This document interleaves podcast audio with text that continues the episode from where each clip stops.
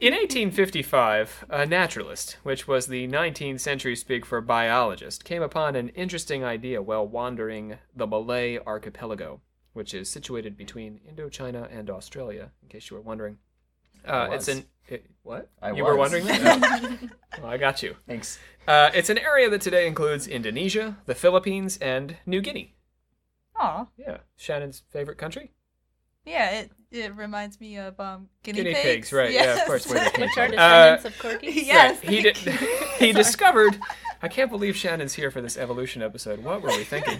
he discovered that what he called the allied forms occur in contiguous geographic regions. So contiguous just meaning like you know there's land between the land and the land. It's all connected. So would that just be land? Just land. Okay. Yeah. Um, contiguous geographic regions, aka land. land. Sure. So kangaroos all occur in and around Australia, for example, and not anywhere else in the world. And you can see this same fact about kangaroos in the fossil record. Their ancestors go back only in on the continent of Australia. There are no kangaroo fossils in Iceland. Um, so that means that kangaroos must have some kind of common ancestor in Australia. This all seems obvious to us, but in 1855, this is mind blowing. Uh, he went on to notice a line separating the species on the Australian side of the archipelago from the Indo-Chinese side. Despite how close the regions were, birds and larger mammals who couldn't cross the ocean between the one side and the other were distinctly different. Kangaroos were on one side, pandas were on the other. In 1858, this uh, naturalist, who is yet unnamed, was laid up with a high fever, probably malaria, because you know That happens. uh, at the house where he'd established his base camp on the island of Gilolo, which is, uh, I think, where Savannah's planning her honeymoon, right? I didn't even know I was getting married. You're not, but you've, I've, you've, haven't you talked about the island of Gilolo? It's just uh, like saying it. Gilolo. A bold new theory suddenly struck him. It was the theory of natural selection. Uh, members of a species randomly adapt to better suit their environmental conditions and live longer and produce more offspring so that those traits get selected for over time. Today, we're going to talk about a man who discovered the theory of evolution more or less the way we understand it today, and how he believed that the spirit or the soul could actually fit very naturally into this system of physical bodies adapting to their environments and changing over time. I'm speaking, of course, of none other than Alfred Russel Wallace. Anybody think I was going to say Darwin? yes. Yeah. Actually, I Yeah. was really caught off I'm guard like, for a split what? second. I had a- Surprise! I had a sound cue I was gonna make for that too, but it kind of A Darwin sound cue? Yeah, What's, what's that like? you'll just have to wait. Uh, the truth is, both Charles Darwin and Alfred Russel Wallace came to the same conclusions. Darwin came to his theory 20 years before Wallace, but it sat on his desk for that whole period. He suffered terrible anguish over publishing on the origin of species, in part because he believed it might push God and the soul out of the cosmos entirely. Darwin might have continued to dwell and dither on publishing his book had Wallace not sent him his paper outlining the theory of natural selection in 1858. It was then that Darwin realized the theory could not be held back any longer, and he unleashed it on the world like a rabid dog, driving geniuses and idiots alike to draw all kinds of conclusions from it for generations afterwards, like rabid dogs. Yeah, that was like a rabbit dog just. forcing you to draw conclusions like rabid dogs do. Speaking of those conclusions, since then, Darwin's theories have been used as a club to more or less batter religious believers uh, for the century and a half since they've come out. Some justifiably, others less so. It might come as a surprise to discover that one of the theory's founding fathers, namely Alfred Russel Wallace, saw no conflict whatsoever between an evolving planet and a spiritually infused cosmos. My name's Rob Thompson. I am the Supreme Hierophant uh, and uh, of the of the Secret Order of Alchemical Actors. Uh, today we're we're here with Shannon Landers, who is filling in as our Grand Master for Olivia. Shannon, Hi guys. welcome back. uh, and our uh, our alchemical actors discussing evolution with us today are Savannah Verrett Hello. and Jacob Wheatley. Sabra. Okay, today He's being a bro today. Yeah. we. Trying on this new persona. Today, Hats on Today, we elicit the occult confession of one of the sharpest and most open minds of the 19th century, one of my favorite people from the century, which is saying a lot. I have a lot of favorite people of the 19th century, and that is Alfred Russel Wallace. Now, before we launch into this, um, we uh, just online, we, we received a, a, a message from one of our listeners yeah, we did. He's suggesting that if we can get this right, he will pledge some money to us on Patreon because he says we always get the pledge off, a little, little wrong. Uh, we can do this right, this particular listener is pledging, promising some money. So no pressure, guys. Well, That's why We need picked pasta the money. Here we go. We, We, the, members of the secret order of alchemical actors, do solemnly commit ourselves to a full and honest telling of the history of the occult as far as we know it. Woo! That Yeah. That was spot on. Okay, we look forward to that donation. While we're on the subject, I, I do want to thank uh, Tony on Facebook for leaving us a very kind review, and Leslie for joining our family of patrons and for leaving us a review on iTunes. We encourage you, as always, if you are enjoying the podcast, to go ahead and uh, send us a message on social media. We're on Facebook and Twitter at Podcast Occult. It Visit make- our. Oh, go ahead, oh, Shannon. Oh, I was just it's, it's nice reading nice comments, guys. It makes our day. right. And mean comments don't make our day. yeah, It you, makes you our can night. keep those. Makes our night. Oh, well, we read those at night. yep. Nice comments during the day. gotta do. That's what puts me to sleep. we need a healthy balance, you know.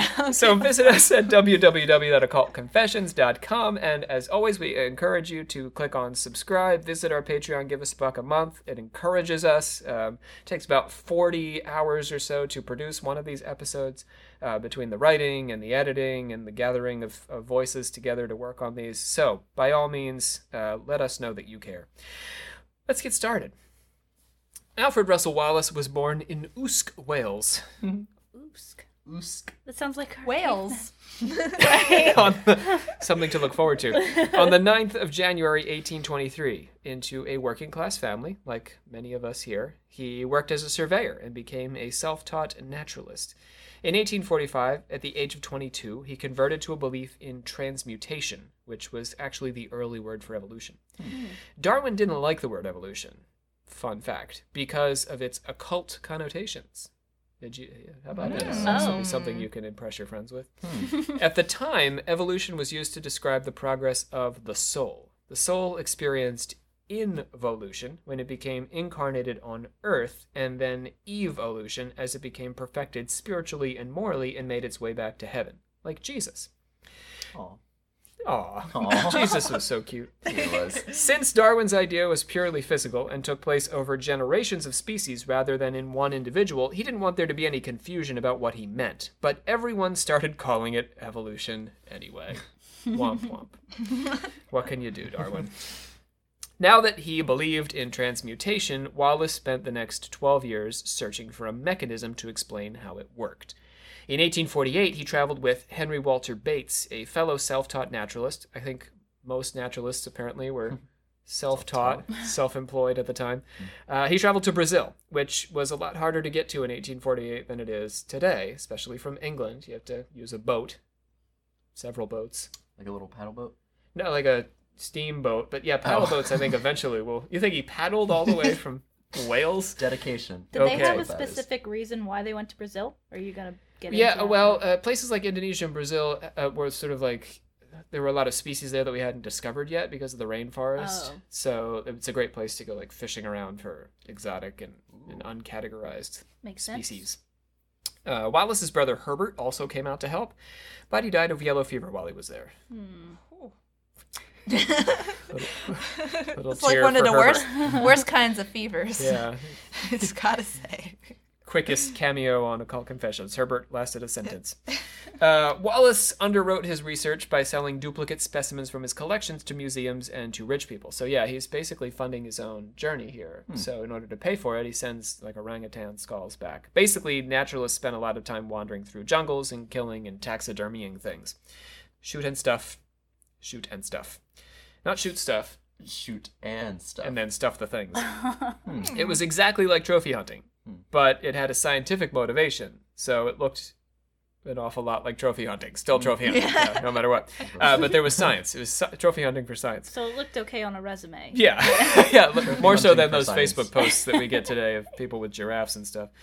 Um, stuffed versions of more exotic species fetched a fair price, so this was how Wallace ended up paying his bills. In 1852, he made the return trip to England, bringing all of those lovely trophy specimens he'd shot and stuffed. But this is so bizarre. The ship caught fire mysteriously and burned up in the middle of the ocean, Oh taking God. all of his work along with it. Hmm. That oh, was it? Foul play, you suspect? Yeah. Uh, it, it could have been sort of just a spontaneous combustion, like they were carrying alcohol and things, and the flames have spread pretty quickly. Um, but just bizarre. This actually happened kind of regularly in these wooden ships that they would just catch fire in the middle of the ocean. It was steamboats. Well, they So- were, I guess you could still, yeah, well, they would explode with yeah, the exactly. coal and stuff. If yeah. they used a paddle boat, they wouldn't have had that. Yeah. Problem. They- yes, right. A paddle boat. I, yes. if only you And- could go back and tell them. Warn them. From 1854 to 1862, then, Wallace traveled to the Malay archipelago, which we open the episode with, where he discovered his theory of the Allied forms, which he published in the 1855 Sarawak paper, uh, and he argued for the existence of the Wallace line, separating the kangaroos from the pandas. He tells us that in addition to malaria, his revelation about natural selection came through a deep consideration of the theories of Thomas Robert Malthus. Malthus. In his essay on the principle of population from 1798, which was about a half a century before Wallace and Darwin came up with their ideas about transmutation, Malthus argued that human populations remain in balance no matter what we try to do about it. Jacob, why don't you give us some words from Malthus? Whatever may be the rate of increase in the means of subsistence, the increase of population must be limited by it. At least after the food has once been divided into the smallest shares that will support life, all the children born beyond what would be required to keep up the population to this level must necessarily perish, unless room may be made for them by the deaths of a grown persons. His idea, very basically, was that we could never make enough food available for the exponential growth of the human population, and so the amount of humans on Earth had to be checked by either famine and disease or war. When there's too many people, we break out into war over resources. Mm. It's basic mm-hmm. theory here. Given the scarcity of things and the fact that not everyone in any given species is destined to survive to reproduce, it became clear to Darwin and Wallace that only those best adapted to their environment would manage the fundamental tasks of life. When Wallace sent his paper to Darwin, Darwin pulled himself together and presented a co paper of his work and Wallace's. Wallace was still in Indonesia, joining them together in the discovery. And then he knuckled down to finish on the origin of species. So, this is our excuse right now to drop off Wallace for a minute and consider just exactly what was haunting Darwin so badly that he put off writing this book for so very long. Darwin is an interesting guy, and sort of an inverted image of Wallace in many ways. He's the fifth child of a wealthy British family. His maternal grandfather was the pottery magnate Josiah Wedgwood. Does that bring anything to mind, Wedgwood? Nope. Uh, I got caught Yeah, up on the there go. pottery magnate. What? Po- pottery magnate, yeah. Um, but What- you never heard of like Wedgwood, like um, plates and stuff? Wedgwood, No. fine china. Oh. Have you really? Yeah. Sweet. His paternal grandfather was a doctor, and Darwin originally went to medical school, but he dropped out to go to divinity school at Cambridge, and that's where he met the geologist Adam Sedgwick and the naturalist John Stevens Henslow, who turned him on to studying nature. In 1831, at the age of 22, he set off aboard the HMS Beagle as an unpaid naturalist on a trip around the world, the same age as Wallace when he set off on his first voyage 20 years later. Of course, Darwin's rich, so he doesn't have to Kill animals. trophy hunt. he might be doing some of it anyway, but Oh, yeah, he, you're he has there's less less pressure on him. Five years later, he adopted the theory of transmutation, and two years after that, Darwin came up with his first sketch of the theory of evolution, also known as the mechanism for transmutation. In 1839, he married his first cousin, Emma Wedgwood, hmm. not an especially Darwinian thing to do. Hmm. Although, in this case, I guess a very Darwinian thing to do, since He is. you know, he's Darwin, and he, he did it. Yeah. And in 1851, he suffered the loss of his daughter Annie, a trauma that would stay with him for the rest of his life. Seven years later, he would receive Wallace's paper, present, present the paper along with his own, and go on to publish his book. Darwin's religious beliefs shifted over his lifetime. He began as a Christian, which explains the Holy Rumspringa in divinity school. You like that? Yeah. Well, What what is was that? it? Yeah. The Holy Rumspringa? Rumspringa is like what Amish people go on? Yeah. And they get off the Amish plantation. Where they don't have to Oh. be Amish, they can go into the world and Oh, experience it. Yeah. Oh, he okay. went on a diff- he went on a reverse Rumspringa. He didn't have to be sciency. He could be religious. He could be religious. This is actually what we learned about when I was in private school. When there's a brief chapter on evolution, and it was just about him, and it was only when like him and his like religious background. Oh, you went to Christian private school. Let's clarify for Oh the yeah, yeah, yeah. Yes. Whoops. Okay. That's a pivotal point to that. Then he shifted to deism around the time that Origins was published. Basically, he believed that God had set up the universe, but then left it to be governed according to the laws of natural selection, hmm. anticipating well in advance the higher functions and achievements of humankind. But he was troubled, haunted, afflicted. He'd read William Paley's Natural Theology, which argued that we lived in a happy world, curated by, by our Creator, who had carefully attended to the needs of every creature down to the smallest insect, like a loving father. Has he looked at the world? Well, Darwin was, yeah, that was that was his Okay. problem. He was like, Mhm. Paley, man, No, it's pretty, just Pretty like wrong. lions devouring wildebeests and all I hear is like sunshine and happiness out of that. Shannon swatting People flies. dying and of the plague. Yeah. people, yeah, it's a mess out there. In light of Malthus, the natural winnowing of the weakest members of the herd, and the terrible violence we're talking about in the natural world, Darwin simply could not buy into Paley's idea anymore. During the early 1860s, he toyed with the formula that the great diversity of living things was the result of what he called designed laws, with the details left to chance. But he couldn't make the theory work for himself, and ultimately gave up and became an agnostic, which is the saddest thing to be. That's the one where you don't believe. No, atheist is where you don't believe in anything. Yeah. Agnostic's when you believe, but you don't know what it is, right? You don't believe. You don't know what to believe. Oh, You just go. You're just kind of there. You're like, there's something, but You but didn't even necessarily look that. You're like, nah, nah, maybe Oh. may or maybe not, or I don't. I don't want to think about it. that's a really sad place to be. Apologies to all our agnostics out there. Oh. The old argument of design and nature, as given by Paley, which formerly seemed to me so conclusive, fails now that the law of natural selection has been discovered. We can no longer argue that, for instance, the beautiful hinge of a bivalve shell must have been made by an intelligent being, like the hinge of a door by man. There seems to be no more design in the variability of organic beings and in the action of natural selection than in the course which the wind blows. Everything in nature is the result of fixed laws.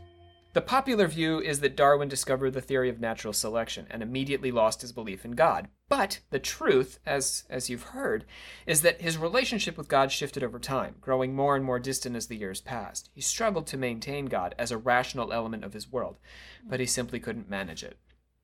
Although Wallace and Darwin agreed on natural selection, there were small but significant differences in the way they understood nature's grand mechanism. For Wallace, the human mind had suspended bodily evolution by creating intelligent substitutes for what might otherwise be required by evolution clothing instead of fur, for example, mm-hmm. or Q tips instead of pinky fingers, mm-hmm. That's a good one. or That's a iPhones instead of iPods. yes, the best of all. Right. That's not the last one's not. Anyway, Wallace spent a lot of time among indigenous people and took a distinctly non racist view of them, which was crazy unusual for a 19th century British guy. Good- Good for him. You know? Yeah. Remember the British, any brown person they saw, they just automatically colonized. So for him to take a non racist view, it's wild stuff. it's refreshing. It's, it is. It is refreshing. Shane. Keeps hope. He observed how intelligent and artistic the native people were in the various islands and jungles he visited, and this, he said, from the standpoint of evolution, evolution seemed extravagant. If they were as smart, creative, and sensitive to beauty as so called civilized Western people, but had none of the technological and complex social challenges of Euro American life, why would they develop these capacities at all? Wallace suggested that there might be an intervening force, a larger mechanism beyond that of nature itself, that anticipated evolutionary changes in addition to those dictated by the immediate environment.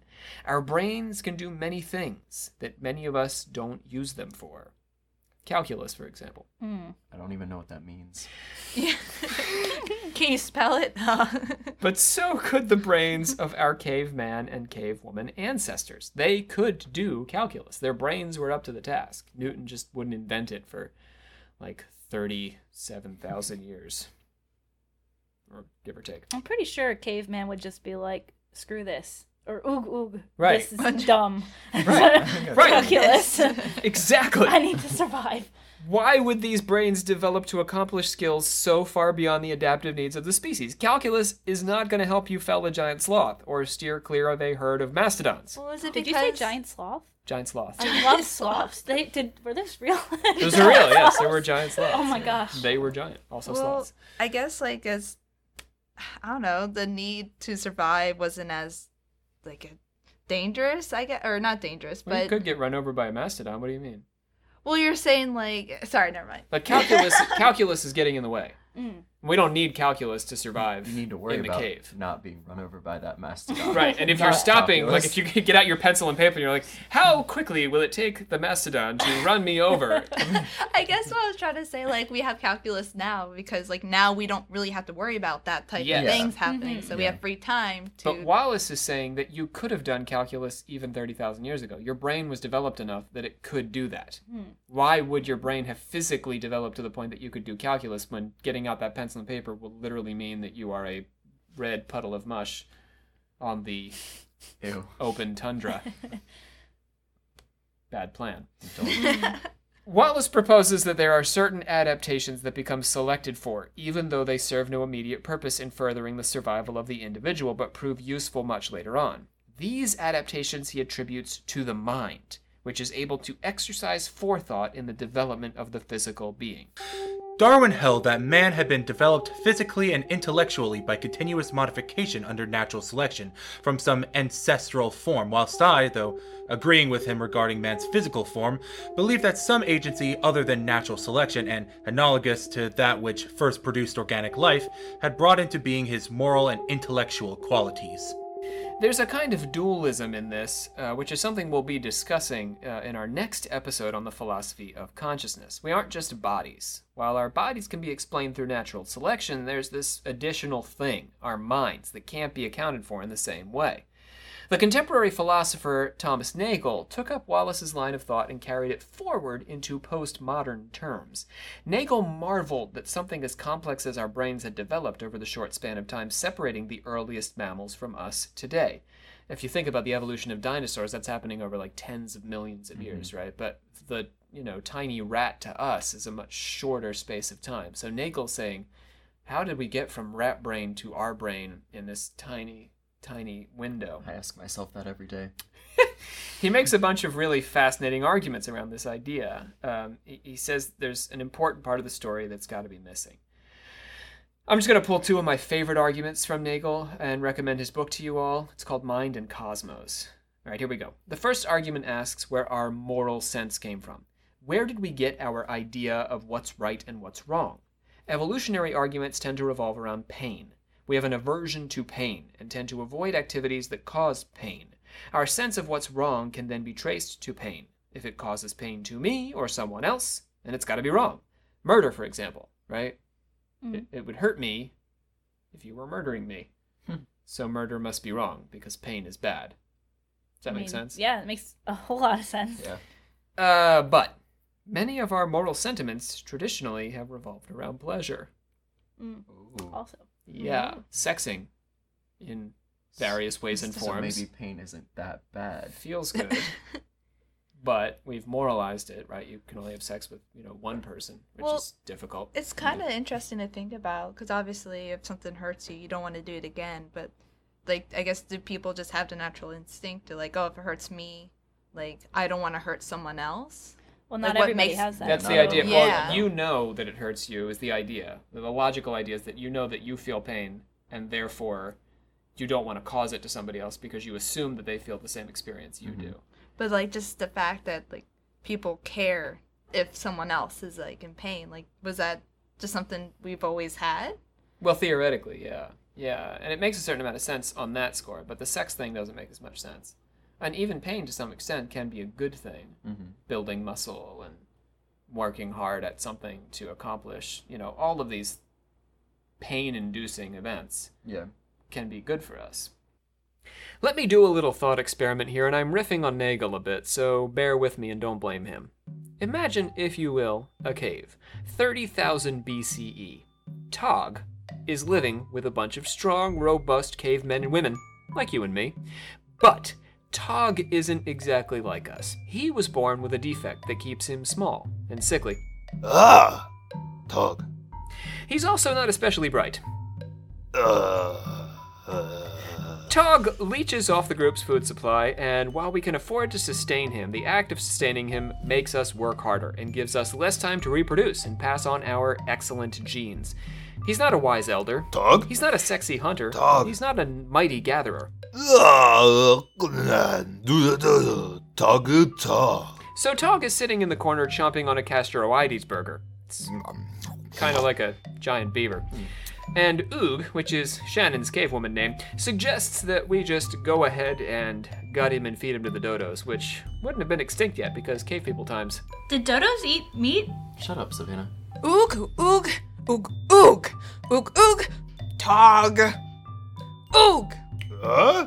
Good Confucian ethics, which I'm sure we can all agree are the best kind of ethics, say we should not kill Tog. It is better to starve to death than kill your neighbor and take his food. And this is because, according to Confucius, it is more advantageous for humanity to maintain order than to allow order to break down into chaos.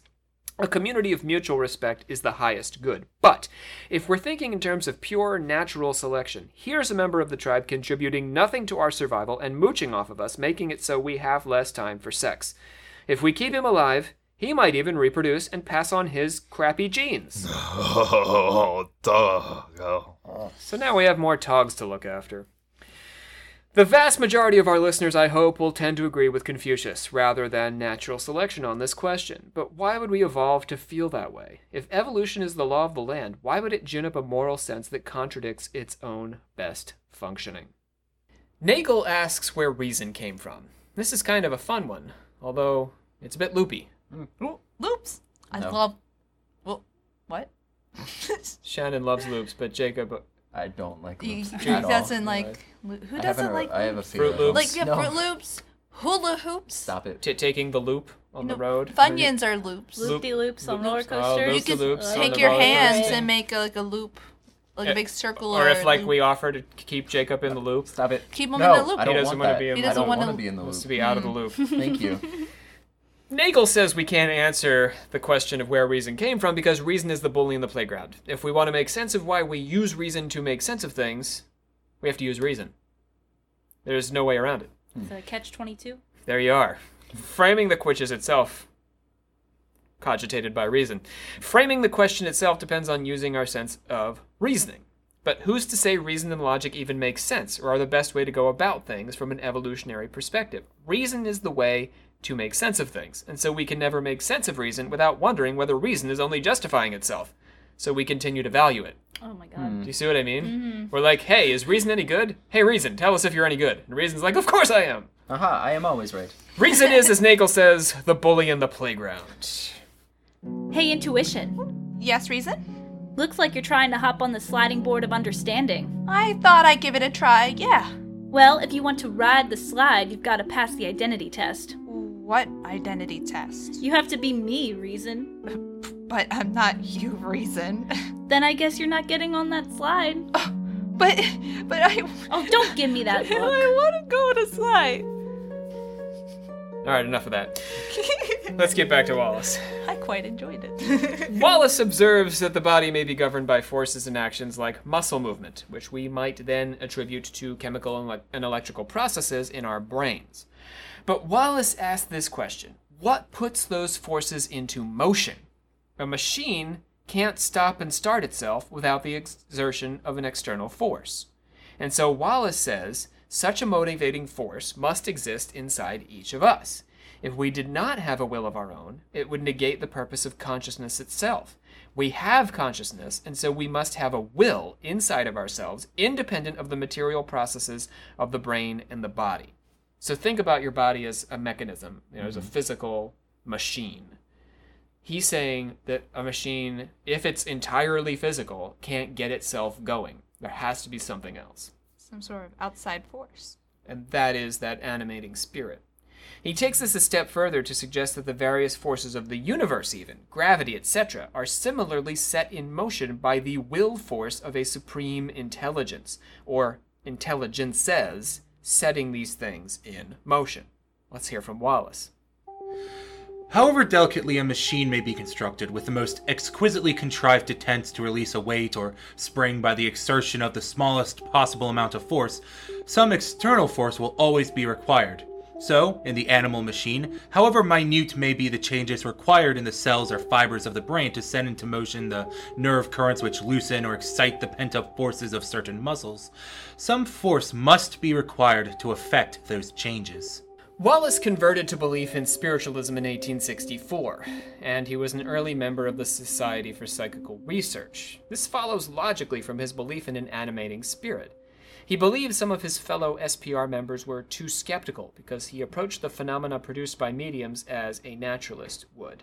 He went into the seance room and simply observed with a mind to classifying and categorizing afterwards for our listeners who haven't had the opportunity to hear about the SPR and, and spiritualism, how would you guys categorize these things that he's involved with, the seance activity? Oh well, the tables would they would hear like tapping noises. Tables would float. Yeah. Um, Floating tables, tapping of messages, mm, tapping sounds that could communicate messages, uh, ectoplasm, hands and stuff. yeah, making that one medium could make a hand appear. Yeah, yeah, yeah. Daniel Hume. Um, so basically, he's just um, believes that the spirits of the dead can do things in the physical universe, and he's investigating these things. I don't want any of us jumping to the conclusion that Wallace was being naive here, although maybe he was a little bit. But he was a sharp guy, and he saw a place in the universe for phenomena that he didn't understand, or rather, that he didn't understand yet. He was also a very humble guy. He kept an open mind because he saw so much of what he didn't see. He knew how very little he actually knew, despite discovering one of the biggest ideas in Western science. Wallace was able to believe in spirits because he saw room for non material forces in the elements of evolution that he didn't understand. And he kept an open mind because he believed that a lot of truth could be missed with a closed mind. As Dr. W.B. Carpenter well remarked many years ago, people can only believe new and extraordinary facts if there is a place for them in their existing fabric of thought. The majority of people today have been brought up in the belief that miracles, ghosts, and the whole series of strange phenomena here described cannot exist, that they are contrary to the laws of nature, that they are superstitions of a bygone age, and that therefore they are necessarily impostures or delusions. There is no place in the fabric of their thought in which such facts can be fitted. So is he saying that people are wrong to not like accept ghosts because or like Or that- things in the supernatural realm just because it's not part of their preformed thought? It's not that he's asking that we accept them, But- but go ahead. that like we should open up to the possibility that there's other things that are controlling these forces. I feel like Mm-hmm. because I f- well because it's good that he's not being so like narrow minded about it and he's actually like opening up and being like well this could be like potential because I feel like when it comes to like either like science or like spiritual like stuff they tend to try to be very like separate but I feel like you can't necessarily mm-hmm. go by one specific Yeah. thing Yeah. because it could be multiple factors leading into this. It's kind of accepting that we don't have like an absolute answer to things that we might not have the capability to ever get those answers. It's almost like it gives him more credibility in that sense. Uh, This is a theme we're gonna. It's gonna come up in, in future episodes in this season. We're gonna keep coming back to this. Basically, the idea is if we say these are the laws of nature and we understand them completely, and then we encounter things that don't quite fit the laws of nature, Wallace is saying, well, we throw that stuff out like it's not there. We just brush it Mm, off. And we can't do but that. that's wrong. Yeah, So okay. uh, what Wallace is doing with evolution is he's looking at the sort of origin moments, like what gets the system going. How does the system function? How do we make sense of these things that still don't quite make sense, Mm-hmm. even though we now have this theory that makes sense for the most part, but has these holes in it. And he's saying if we keep an open mind about the laws of the universe, maybe we can finally make sense of everything. But it might include ghosts and spirits and Who spiritual. knows? Is that where they bring in the soul? Yeah, now we can have a soul. In fact, he, he says we need the soul to make sense of what's happening with us, what gets our bodies going, what get, gets ourselves going, our consciousness going. What makes us unique? and yeah, drives us forward, evolves us. Hey, have you guys ever noticed all the dog hair all on uh, the microphone? All I can do is look at it when we do these things. Yeah, just, Just so little much. white Cora hairs, little like, I dog. want to pluck it all out, but then next time it'll all be back. It's She had- it's a does she have her own never-ending job. podcast? Corey, yeah, she does have her own podcast. You- Yeah, have you listened to it? I have actually. I, It's doing a lot better than ours, actually. Yeah, If um, I, I actually haven't listened. What's it called? Uh, it's called The Bite. Um, it's about Ooh. things that Cora might eat, like dog foods or toys or just anything she can really bite. I think she would put her mouth on Basically, which is most things. it's really it's a really good podcast. I've heard that it's in the top 10,000 on Stitcher. oh Yeah. wow, Yeah. we have yet to break the top ten thousand. You should take some notes. Okay. we need to start talking about things that we put our mouths on more often. Oh. Oh. Okay. you guys asked for it. Not that kind of asked podcast, for Rob. well, sometimes it After really hours. is. yeah, you're right. The I mean, hours we can get into that. Wallace had a lot of good ideas before and after his conversion to spiritualism. He advocated for women's rights, super cool, in the Yay. 1860s and 70s, like way ahead of the curve, and against inherited wealth. Okay, now, if you believe in evolution, why would you argue against inherited wealth? because it gives somebody a head, like, um, oh my god, a head start. Jeez Christ. That isn't earned by their, like, it sort of distorts the system, throws Yes. it mm-hmm. off. It gives advantages to people who aren't necessarily biologically or intellectually advantaged by their circumstances. compared to like other pieces. Yeah. In 1876, he published a two volume masterwork, The Geographical Distribution of Animals, in which he laid out all the known families and genera of the highest order of animals and their geogra- geographical distribution across the globe. This book actually served as the primary textbook of the popular subfield of zoogeography, which I know you all are studying, for 80 years. For most of his life, Wallace's social activism and relatively eccentric open mindedness on issues like spirits made him an outsider in the scientific community, despite the fact that Darwin advocated for and defended Wallace throughout the course of his life. Oh, that's good. He did, yeah. Hmm. Wallace was pretty much an outcast among other scientists because he had all these wild ideas that we're talking about, even though logically, philosophically, they're not wild at all. Mm-hmm. But Darwin saw him as still a perfectly valid, Listen. reasonable scientist. Get you a friend like Darwin, guys. Yeah, stick with you through spirits and Oh. This may explain why Wallace has been largely overshadowed by Darwin more than a century and a half on, even though he played a central role in discovering and articulating one of the most profound theories of modern human thought. And that's why we call this episode Evolution's Ghost. Not only are we talking about the ghost in the machine that we've been mm-hmm. discussing here, the animating spirit, but Alfred Russel Wallace himself. He died on the 7th of November 1913. There were calls from his friends that he should be buried in a place of honor at Westminster Abbey, but his wife, following his wishes, had him buried at a small cemetery in Broadstone, Dorset. And that's the story of Alfred Russel Wallace and the soul as it exists potentially in the system of evolution. Let's uh, let's close this one out. Shannon, you are our substitute Grand Master. Oh man. You Let's think see. you can do this? Oh god, what did she say? She You have to hereby adjourn us. All right, I hereby adjourn this lovely group of L chemical actors. Sort of improv in here. Yeah, these lovely group of people until we come together and do this again, Nice. That's pretty close. right? Yeah, I mean, there's uh, the loveliness is not usually part of the the official Oh, yeah, no, ritual, They're lovely. No, she but I doesn't. guess it's not so. We are lovely. Thank you. Uh, Someone has to acknowledge it. Uh, let's just re- That's why I'm here. guys. remind our listeners once more to visit us on our website www.occultconfessions.com. Hop on Patreon, give us a donation of a dollar a month, and please do subscribe. Uh, doing the voices today, we had uh, James Kaplanchis as Tog, and also Darwin. Uh, Jacob here was sitting in on discussion and did Robert Malthus for us. Yep, later, brah. Cool. yeah, I forgot Bro. he's a, the bro for. Uh, we had Oog. Shannon was Oog, Oh yes. and also Intuition.